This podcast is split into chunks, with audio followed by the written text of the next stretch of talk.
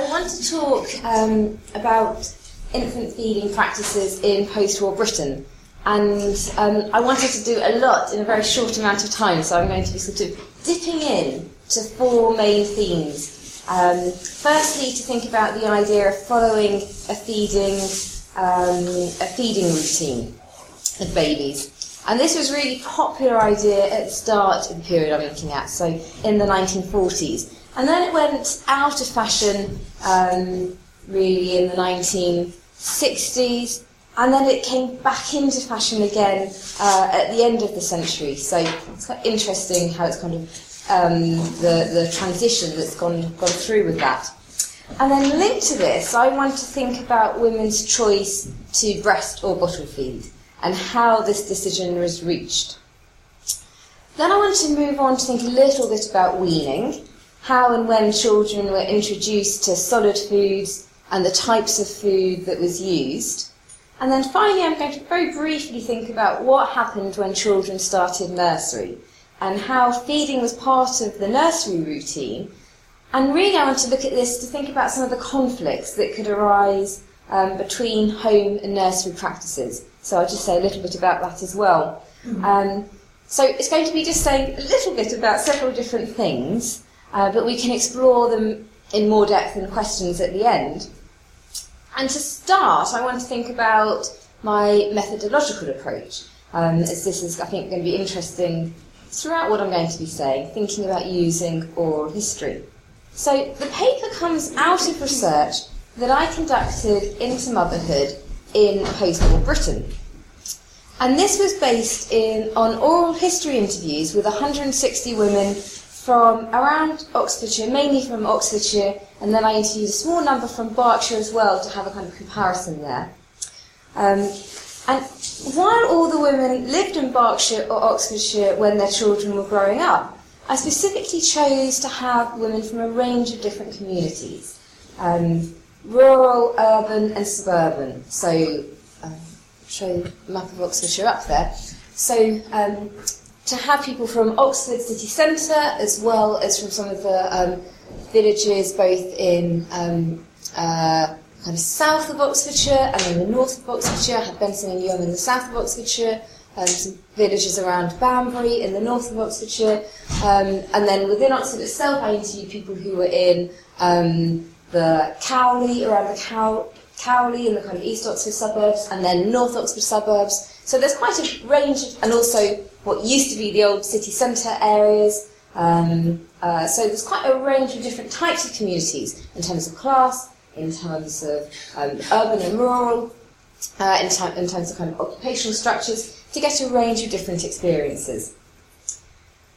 I interviewed as many women as were logistically possible, so for an oral historian, 160 interviews is quite a lot, maybe not for other disciplines. Um, the numbers are lower than in kind of large scale um, social sciences sampling, um, but for oral historians, we're kind of thinking about dense and rich qualitative material rather than having a, a, a huge sample.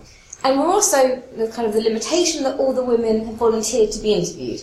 So that, that is a limitation. There are going to be um, experiences that aren't represented.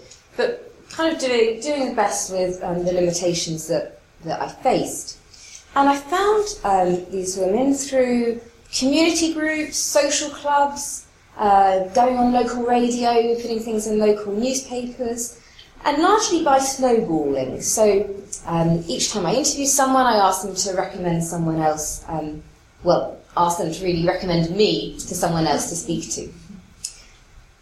So, as I said, the, the sample is self-selecting, but I did try to construct a sample that ranged in age.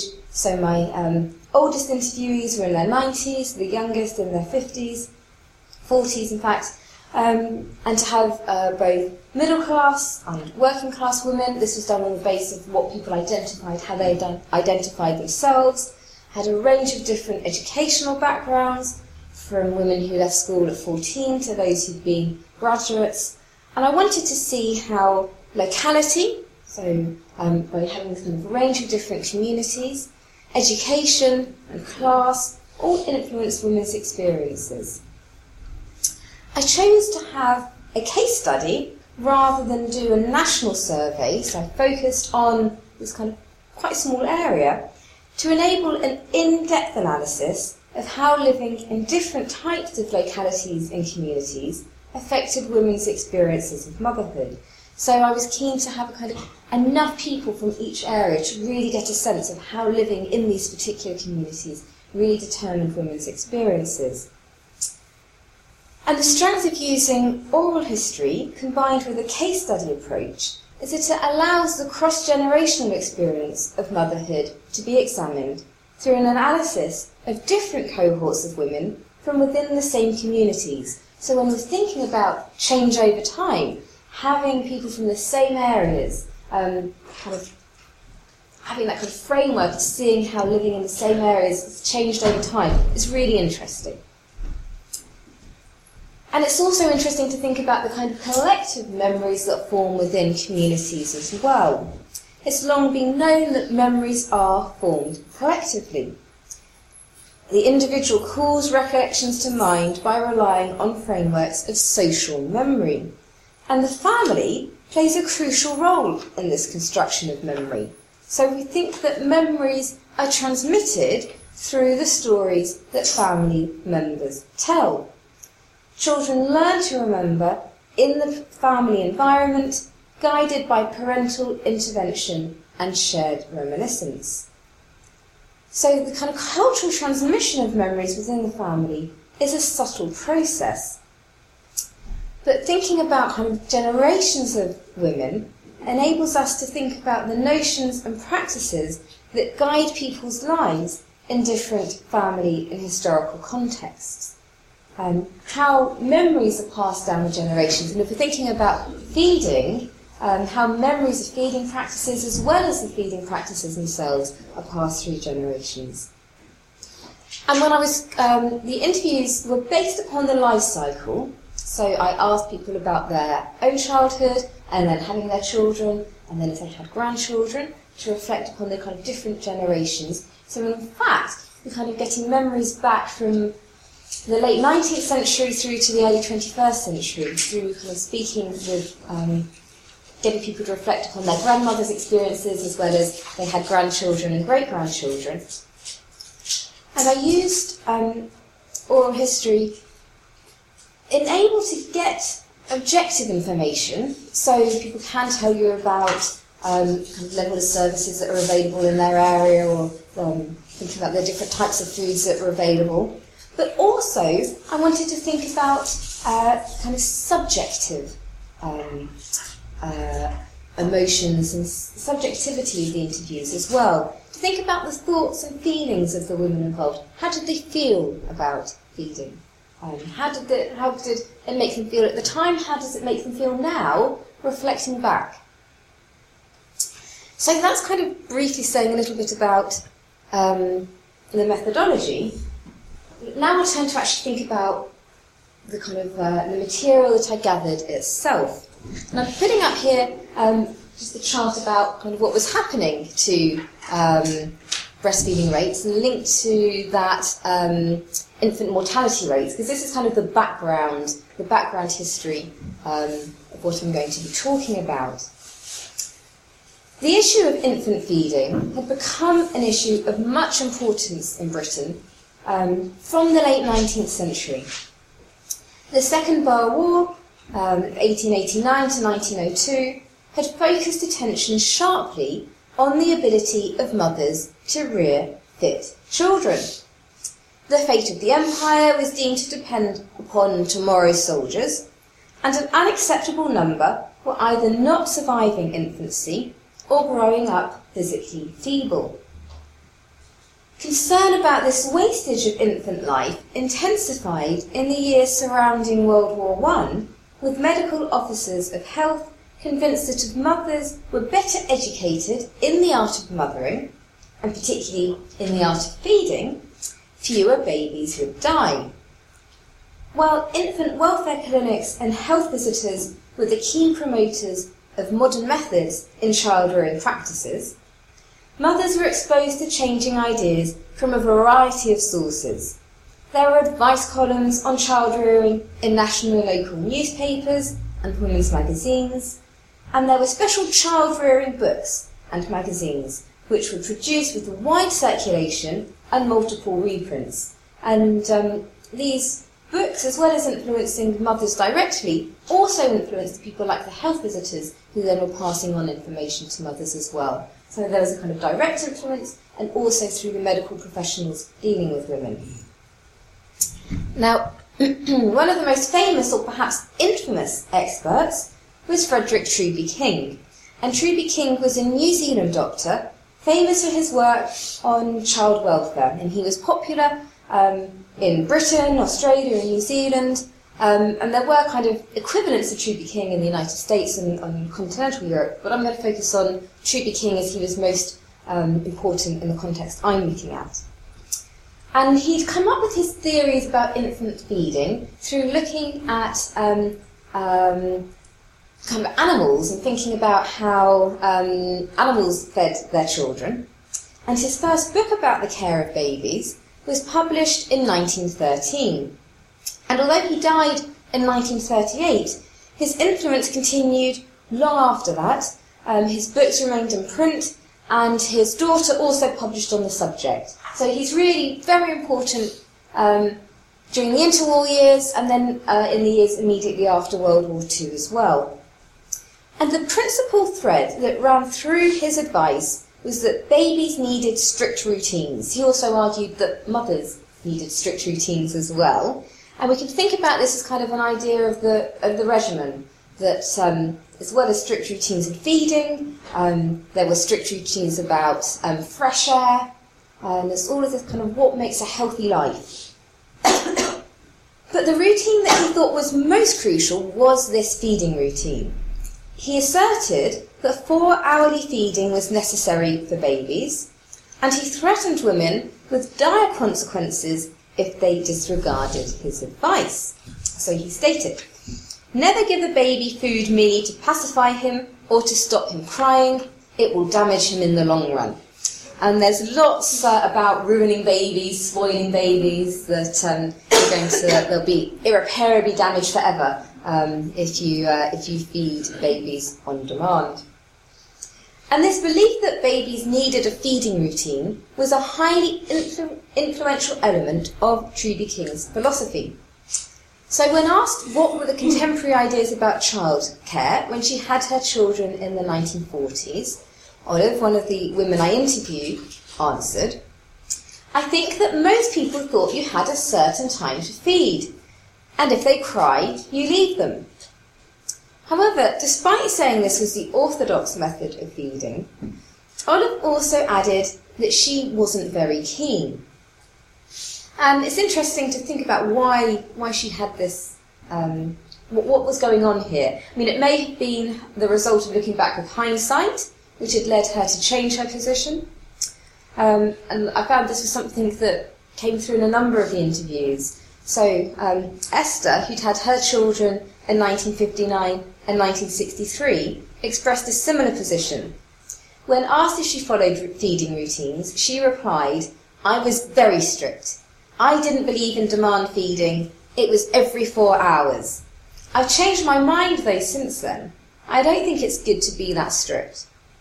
And it's interesting that as Truby King's ideas have become discredited, in the years after Esther had her children, she felt the need to re-evaluate her stance and now concluded that it was a mistake. So we can think about kind of changing ideas about um, feeding that were going on over the second half of the century. In addition to his books, Truby King's theories on childcare were also dispersed through Truby King societies, and Oxford had a Truby King society that ran a clinic uh, in Oakthorpe Road in Summertown in the 1940s. And one of the women um, I interviewed, Sarah, had attended the clinic and classed her daughter as the perfect Truby King baby. She said the clinic was very strict on bringing the children up with four hourly feeding, and no feeding at night, and the routine established itself. And I fed my daughter breastfed for nine months, and the last month you reduced the feeds it was terribly prescribed. And when I was in the hospital having my daughter, the woman in the bed next to me was the wife of the head waiter at the Round. Nice motherly sort of girl. And she said, Oh, I can't wait to get them out of here and do what I like with them. You know, I was horrified. I was quite sure she was ruining her baby. Interviewees who had their children in the 1940s and 50s um, were, were much more strongly influenced by Truby King than the generations that came after. And women who'd been children themselves at this period, with mothers who'd employed Truby King's routines, recalled how it could lead to conflict between them when their own children were born. So we're thinking that um, uh, during the 1950s there was becoming a move away. Spock had published um, his book in the 1940s, um, Benjamin Spock, on child rearing, uh, and new ideas about demand feeding. Um, so to feed, rather than following a routine, feed the ch- kind of feeding led by the child were becoming more influential. And then this could lead to a conflict with um, the women I interviewed who were following a different, following demand-led feeding rather than what their mothers had done with them. So Carmel was born in 1949. She'd been still of a, um, when she was born, her mother was still following a, a routine-led approach. But she had her three children in 1977, 1982, and 1985. And she felt that the difference between her own approach and that of the older members of her family caused a significant degree of conflict between them. She explained, Even my sister, whose children were, I suppose, a good 10 years older than our lot, you know, she'd had a completely different style. And they felt, my mother probably less than anybody, but they did feel a bit challenged by it all. And they tended to say, oh, you can't. Breastfeeding on demand? Don't do that. However, what's interesting is that feeding routines made a reappearance at the end of the century with the popularity of Gina Ford. And Ford came to prominence in the 1990s through her work as a maternity nurse, and her first book, The Contented Little Baby Book, was published in 1999. And it's interesting if you read the two books together, um, Gina Ford and Truby King, how similar the tone is. You know, we've got 75 years have passed, um, and yet they're very prescriptive, very much orders, telling mothers what to do, um, very rigid approach to raising children. And evoking the earlier advice of figures like Truby King, Ford stressed the need for a daily routine for both the baby and its parents. And again, she also stressed that dire consequences could, could happen um, if this wasn't followed. Now, again, we can see kind of generational conflicts coming in through women who'd had their children uh, in the 60s and 70s who'd been following a demand led approach and then finding their daughters were going back to this kind of strict feeding routines that they had um, tried to kind of fight against with their children. So Fiona's children were born between 1966 and 1970. Comparing her own experience with that of her daughter, who had a baby in the early 2000s, she said, I saw my daughter had got that book about the routine, by whatever her name is. And I think there, I was there when the midwife came to see her, and I saw this book. Gina Ford, is it, or something? And she knows everything. 6.45, baby is ready to feed. I thought, where have I seen this before? This was in the parenting magazines when my first son was a baby. And I used to say, 6.45, Fiona goes to sleep. You know, the baby's not interested in a feed at 6.45 and he's damn well not getting one. And I read this thing and I said, really, you know, in my experience, babies don't behave like this. But it's interesting nonetheless that Fiona, kind of reflecting back, thought that some element of routine may have been beneficial. And she said of her daughter, I think she's more sensible than I was about feeding and routine. So it's interesting this kind of conflict um, that comes in when women were reflecting back. And the question of routine was a thorny issue. Many women were left with ambivalent attitudes towards it. kind of recollecting back upon what had gone on um, from their position today, the ongoing debates that were being played out amongst experts and in popular culture um, influenced how they kind of thought back upon their own experiences. And it's interesting that it's still such a current issue about routine, whether to follow it or not, whether to ba- wake babies up to feed them or not. It's kind of, you know, um, Penelope Leach and um, Gina Ford are still kind of fighting over it. So it's very current, and this, this kind of the currency is also affects how people remember back upon what they did, whether they did the right thing. A similarly um, difficult subject was the decision to breast or bottle feed, and it was a question of great importance during the period, and again it elicited strong opinions, both amongst experts and amongst the women themselves. So for Tr- Frederick Truby King, feeding had meant breastfeeding. The two were synonymous. He told mothers that the consequences of not breastfeeding would be severe. Said, Babies don't make themselves delicate and sickly, they become so through faulty treatment, mainly through bottle feeding. Several interviewees felt compelled to breastfeed because they were receiving messages from sources such as midwives, health visitors, sometimes their own family and friends, that it was essential for the health of the child. So, um, by the period. I'm looking at, by the post-war period, the message that breast, breastfeeding was best was um, had kind of was becoming more important, becoming more forcefully articulated. Um, and the, the research being done to support support this and the kind of um, in the interwar years um, the infant formula companies had still kind of had had power. Um, but by this period the stress on breastfeeding was becoming more force, more forcefully articulated. Many medical professionals were arguing at this time that breastfeeding was healthier for babies reviewing the results of a 1952 breastfeeding survey, which showed that 65% of babies in Oxford were breastfed at the end of two months. The MOH, Medical Office of Health, um, reported that he wanted this figure to increase. So we're already into the period of quite um, campaigns to improve breastfeeding rates. These didn't always, these uh, kind of national campaigns didn't always filter through to the local levels. So you found that women could often receive very contradictory information.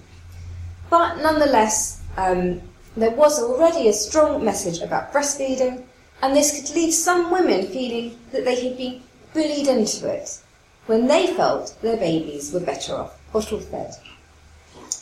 Bethany told me, You feel pressured probably into breastfeeding, and you've got to. You know, you think, oh, that's what we should be doing. But I remember a friend came over and she marched me up to the village and bought a bottle and some milk and we came down and we fed her and she seemed more content. And Deborah presented a similar account of her efforts to breastfeed. She said, I did try to breastfeed and then in the end I had to bottle him because either it wasn't coming or I didn't have any and the others just went straight onto the bottle, I think. They used to try you, didn't they? You must try, you must try even if it wasn't going there. However, I also found that some women welcomed this message. They welcomed the efforts of medical staff. So Grace had her first baby um, in 1965 at the Radcliffe Infirmary, and she explained that the staff were very anxious for you to breastfeed your baby. And that's not always easy, and it wasn't easy. But they got me going, and they were terrific as I was saying, this was kind of a period of change in some respects in the advice that was coming out.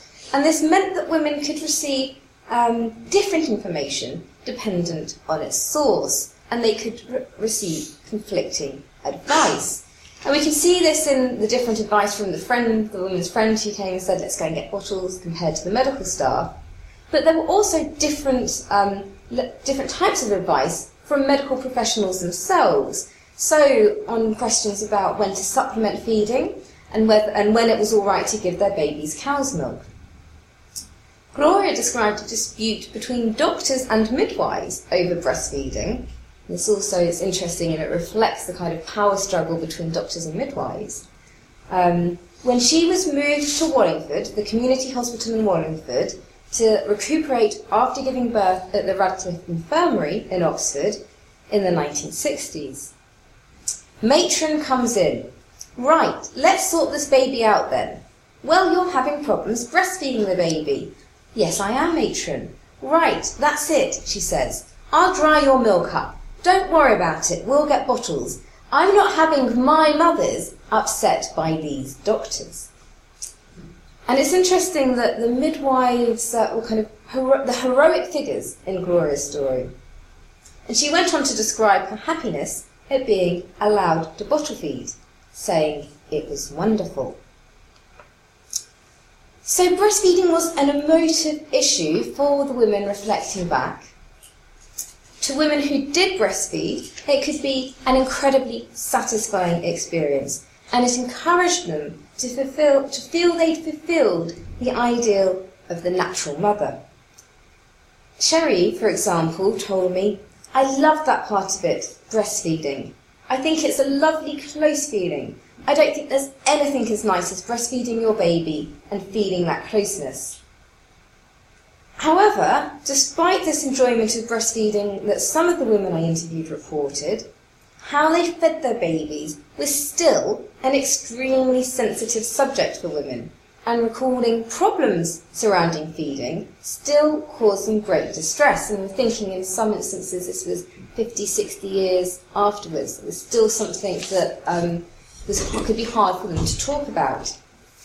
For those interviewees who could not breastfeed, um, found this very distressing and were keen to defend their decision to bottle feed. And it's significant that they still felt they needed to defend the decision, perhaps um, because of the, the kind of continued stress on breastfeeding, felt even more under pressure to defend their decision. And they tended to explain it by saying they could not give their babies enough milk. So rather than even presenting it as a kind of choice that they wanted to bottle feed, they said, "Oh well, I you know I tried, but I but I couldn't. I couldn't feed." And it seems that many of the women seem to feel that breastfeeding was seen as the criterion of being a good mother. Good mothers breastfed. For example, Ivy, who had her children in 1947 and 1950, was encouraged to breastfeed but found it difficult and she said that this was, um, she thought this was because she lacked maternal instincts to breastfeed. It was so bound up with the ideal of motherliness. Indeed, one of the interviewees' most frequent complaints was that they were told breastfeeding was natural and therefore would come easily to them, while in reality they found this often was not the case. For example, Hilda, who had her two children in 1967 and 1970, told me that breastfeeding made her feel like a cow. She complained that none of the medical staff warned her that it might be painful. I don't think they prepare you for how it hurts. It does hurt. There's no two ways about it. And similarly, Dawn, who had her first child in 1979, felt that she didn't receive enough support from the staff in hospital and told me, it doesn't come naturally, does it? The fear of feeling a failure or being seen to have failed was constantly present in the women's accounts. Pippa had her first baby in 1983, and she recalled a number of people around to help with breastfeeding. Oops. in particular, she recalled that Chloe Fisher, this is a picture of Chloe Fisher here, um, who was a midwife in Oxford in the post-war period, um, but carried on when she retired from um, as a midwife. She carried on running a feeding clinic, um, and Pippa told me that Chloe Fisher, breastfeeding advisor, helped enormously. Nonetheless, there was also ambivalence in her account. She worried about not having enough milk and gave up her vegetarianism because she felt she ought to eat meat. She explained so I was eating liver and all these things. Sad, really, when you think about it. You know, there was so much pressure on me. Jane had wanted to breastfeed, and remembered that she received helpful advice. Nonetheless, she still recalled the worry she felt. When my daughter cried, I was convinced that it was because I wasn't feeding her properly. And Hilda's comments were perhaps particularly pertinent. After an abscess on her breast, she abandoned her attempts at breastfeeding. And she said, You felt an awful failure.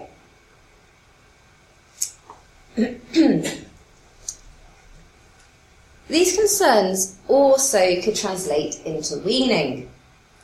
Georgie's daughter, her first child, was born in 1961, and she had struggled to breastfeed her daughter and in the end tried a combination of breast and bottle.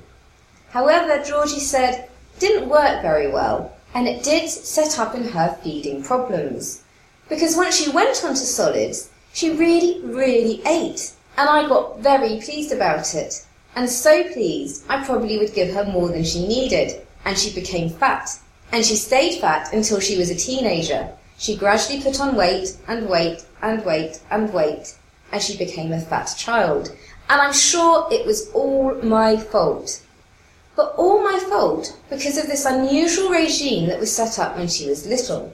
These feeding things do make a great deal of difference. Mothers could also worry when their children did not eat. Jean's two children were born in 1987 and 1990. She explained that she had healthy ideas and tried to feed her son rice with my milk and no sugar and all the rest of it, which he wouldn't eat.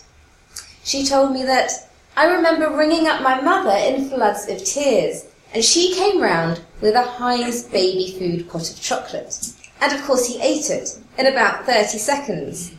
So I think the lesson was learnt there. Those women who did not have mothers to turn to recalled that weaning a first baby was an especially stressful time. They did not know where to turn for advice. Daisy had two children in 1948 and 1950. She'd moved to Oxfordshire in the Land Army during the war, away from her family in Yorkshire and her account of weaning her children touched on how she felt she missed out on a support network, but also the differences between uh, a first and subsequent baby. So she told me. Well, the first one, I fed him by the book. Because, as I say, I was on my own. I hadn't a mother here. And I did everything by the book. And it said with eggs, don't give them the white, only the yolk, because it was bad for them.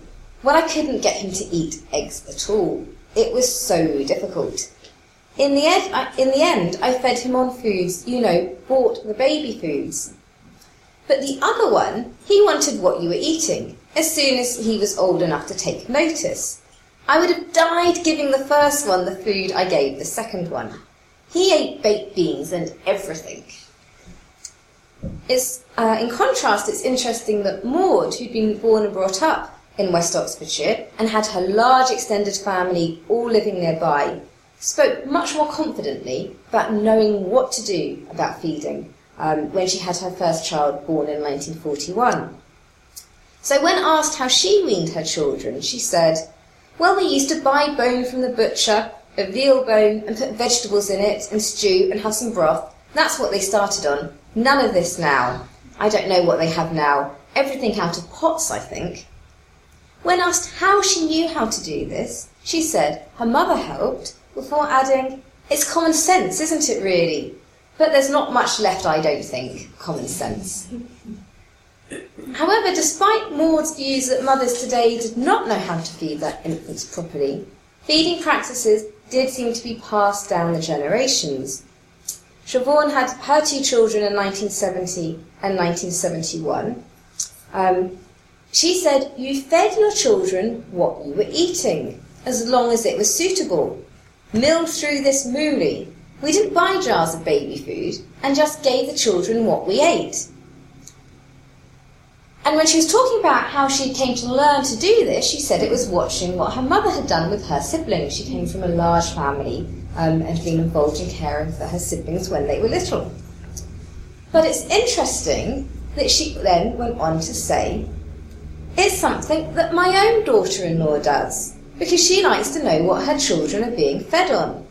And I do think that she and I do things along quite similar lines, really. And she often says her mum and myself think along similar lines. So we can see that um, knowing what to do has been passed down the generations as well. However, not all women had themselves experienced good, good feeding practices as infants. It was something that they couldn't pass down to their children. Jenny was born in 1943. Her mother had suffered from mental illness and her father was away at the war. And Jenny said it was her older sister who brought her up. And she recalled a conversation that she'd had with this sister when her sister told her that um, her sister had been four at the time, and Jenny was a baby, and her sister had told her that she fed Jenny bread and jam because her mother was not feeding her. So the, this four-year-old sister had become the feeder and her own childhood experiences surely made her more sensitive when it came to feeding her own children, who were born in 1966 and 1971. And as we'll see, this was expressed in her account of her youngest son's experiences at nursery. So, very briefly to finish off, I just wanted her to think a little bit about feeding practices in the nursery and how we can see um, this was an area where conflict could arise. So, in the nursery day, then, as, as is still the case now, meal or snack times were an important part of the daily routine. And when discussing working in or attending nurseries, both nursery workers and people who had attended nurseries as children, and indeed mothers who sent their children to nurseries, focused in their accounts on the issue of feeding or meal times. This is something I found very interesting. I kind of asked what was going on in the nursery. It's often structured around snack times, meal times. Um, you know, this, this is what was happening. Um, so it's interesting that kind of feeding um, has been remembered so importantly. So, for um, recalling a private nursery she'd attended as a child in the late 1940s, Lynn told me the day was not properly organised, really. Um, I mean, we did sums. We didn't have a playtime officially. This was curious. We never went outside. But we sat and had this little bottle of milk that everybody had for a while then. And then we sort of read. So it's interesting that in this kind of account of her day, the bottle of milk featured so prominently.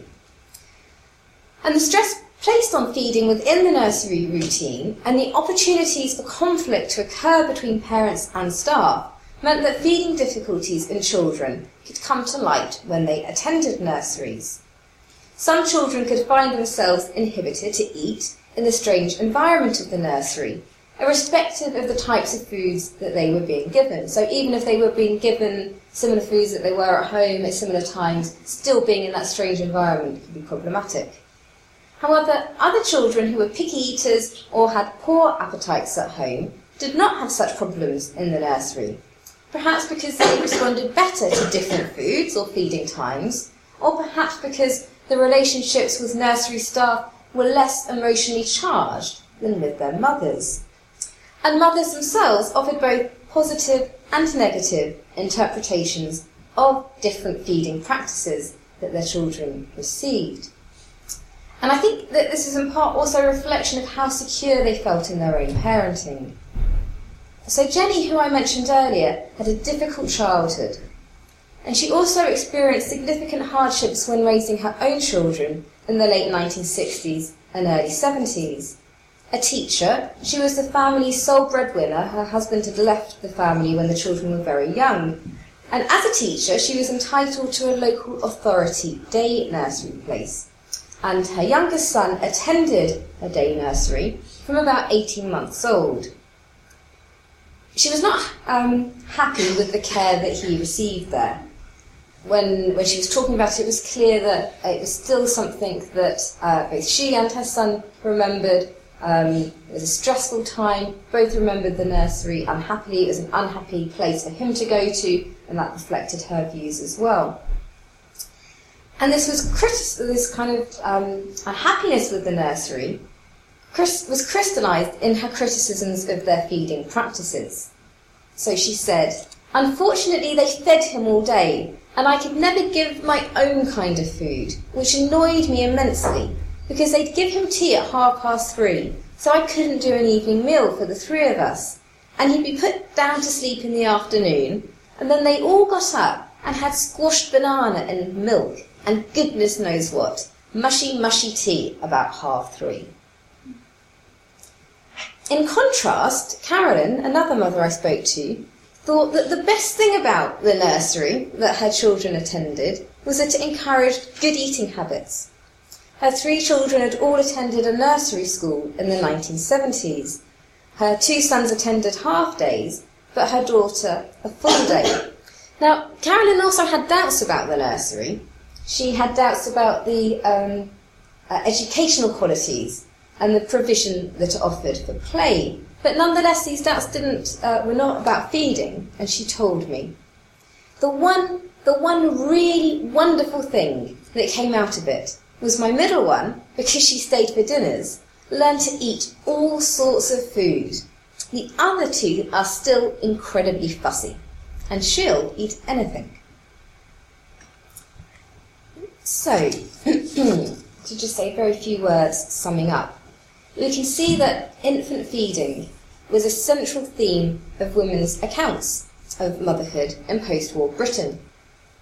And this came to light in a number of different areas that they were talking about, either in the decision to breast or bottle feed, the choice to follow a routine or demand led feeding, the questions of when and how to wean their children, and the implications of handing over responsibility to feeding to other people.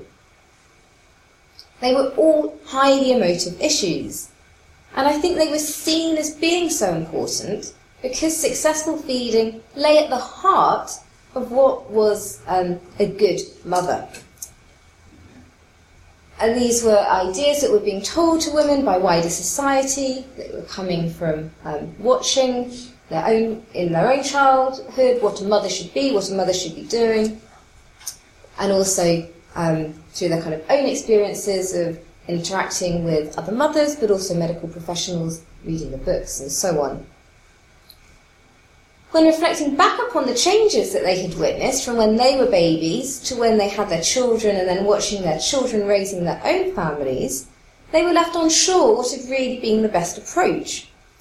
Could see that change over time had been occurring, um, but were uncertain that everything had necessarily been progressive. There were um, things that were being better done now, but also things that had been done better in the past. Um, you can see in kind of the um, women saying about the uh, there's no common sense has gone out the window these days because they're all feeding from bottles. But other women who um, I spoke more problematically about, not sure that they've done the right thing, it's very sensitive issues. And I think that um, this kind of links into the wider worry and anxiety um, that women could feel about being mothers, um, the wider kind of um, culture of guilt that was placed on women um, at this time.